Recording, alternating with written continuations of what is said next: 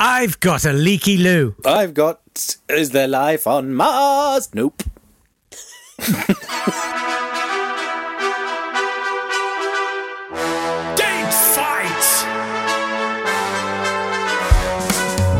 Hello there, welcome to Date Fight, where it's only day 3 of this week's Date Fight, and we've basically lost it. Anyway, it's about history and that, and it's going well. He's Jake, yeah, I'm Nat Tapley, I don't have a metaphor ready. There's a fence. Don't worry together about we it. Are it's stapling fun. Planks together to make a fence of history to separate us from the entertainment on the other side of it. Joining us to do that is Lizzie Roper. Oh, yes, I'm here. I was over here all the time to little old me. You like fences, Lizzie? Big fence fan? I do like a fence. I was coming home today in my car, and there was a man at the crossroads, not the crosswords. He wasn't at the crossroads. Like crossroads. He was at the crossroads. And rather unfortunately, he had a very large bottle that he was drinking this cloudy yellow liquid out of. And I mentioned to my sister, is he drinking cider or is he drinking his own effluent? Because it's not a good look to be doing that in public. But he was standing next to a fence. Does that answer your question? I believe it does. I am going to take us to... I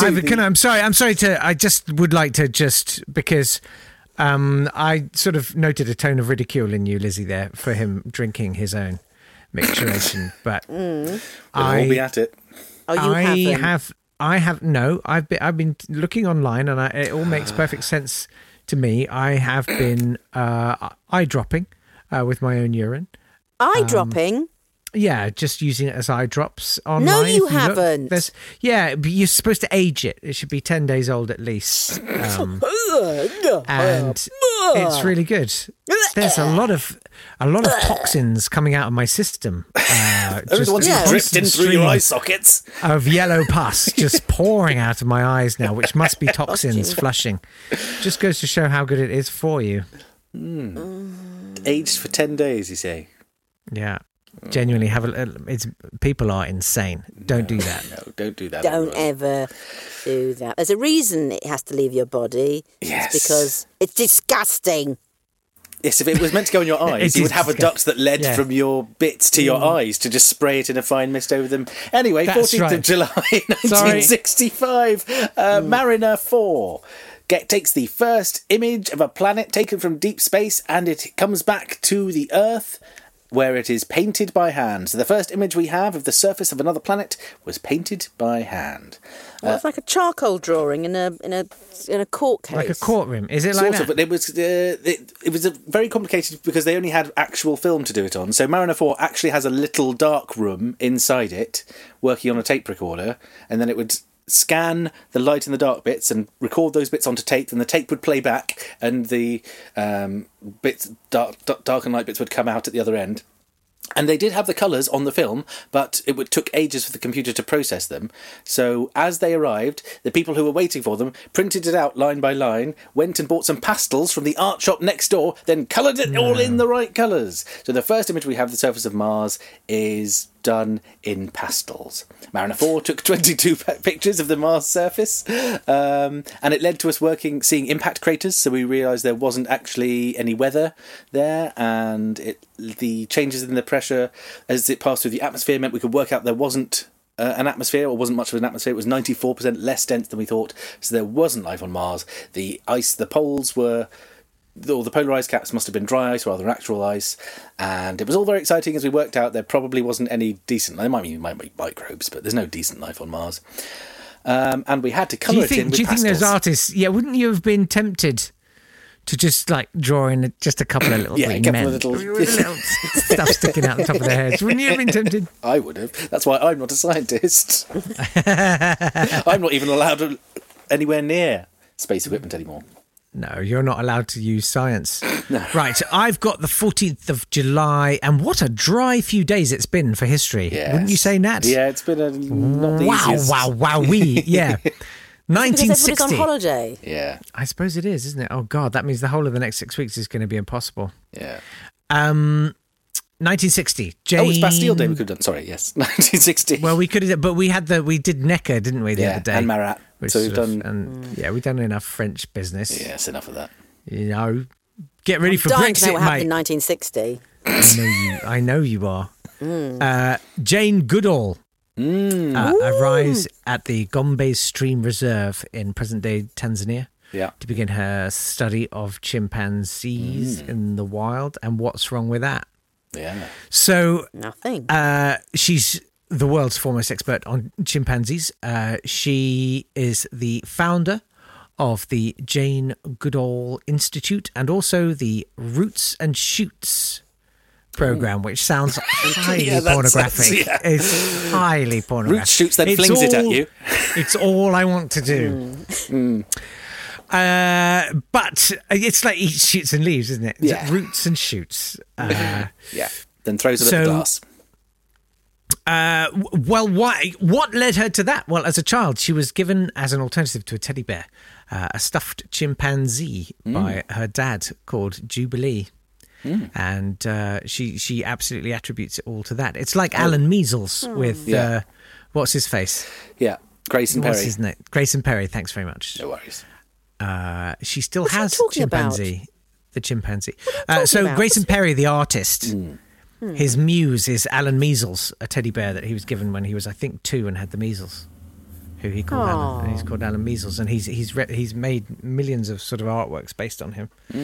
Jubilee the chimpanzee is still on Jane Goodall's dresser in London. She's 86, and you'd think she'd have grown out of stuff like that by now. She started. She was in Africa. She was visiting a friend in Kenya in 1957, and she telephoned a guy called Louis Leakey. It's known as Leaky Louie. Leaky, who was a Kenyan archaeologist and paleontologist. And he basically wanted a chimpanzee researcher, and she basically wanted to do that.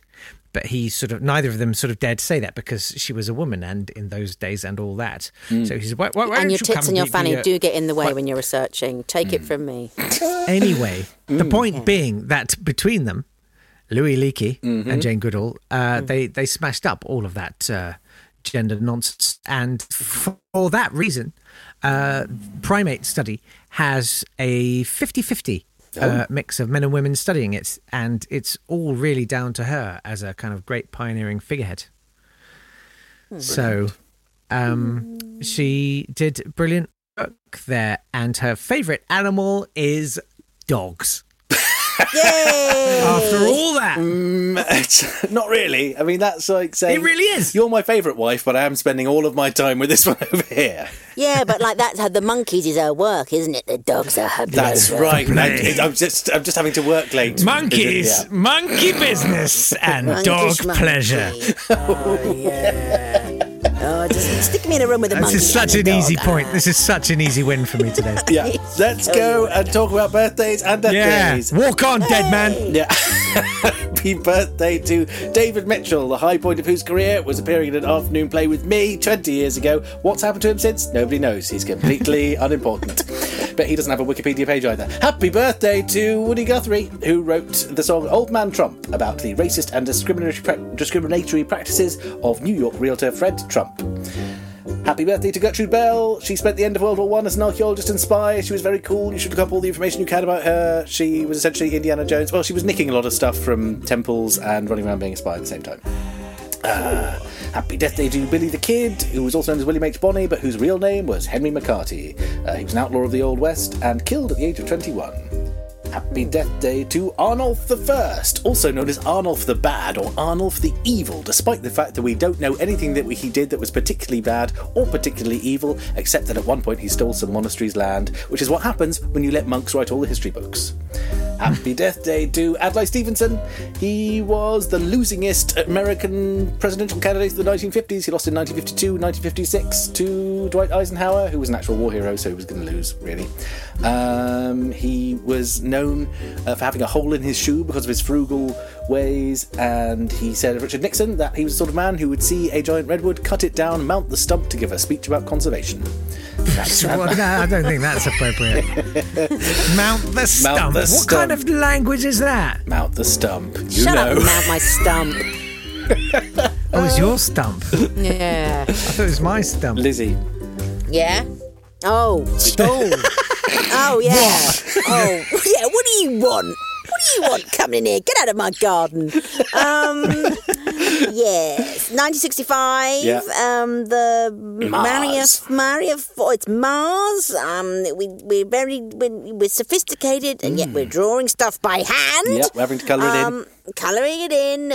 Or you got a lady and a monkey and a monkey and a dog and a dog says to a monkey. I don't know. What does a dog say to a monkey? Woof. Boys. Woof. Oh, really? Okay. Oh okay. Okay. Oh, hello, Bozo. How are you? Yeah, I'm all right, thanks. Have you seen Jane Goodall Institute? She says I'm my favourite animal, but I haven't seen her anywhere. She's been enjoying some pleasure. This is so wrong. Can I tell you a story? I'd like to tell you a story, though. Yes. I think this might uplift you and perhaps bring us back somewhere. So I know someone who went and worked on not chimpanzees, but an orangutan sanctuary in Malaysia, and she said it was amazing, and she worked with these animals like for 3 months, I think. And you sort of build a genuine rapport, and you learn the personalities of these different animals, and she'd put out breakfast for like these primates, and she was just sitting down on this kind of bench in the jungle, and one of these orangutans came up and sat beside her on the bench, and he held her hand. Aww. And they kind of exchanged this look, and she sort of said, it was amazing, like his eyes were sort of just, you could feel that kind of primate connection thing, and small wonder, because she looked down and then saw that he was with his foot. No, look up. Keep looking. Yeah. Look at the eyes. Don't look around the eyes. Yeah.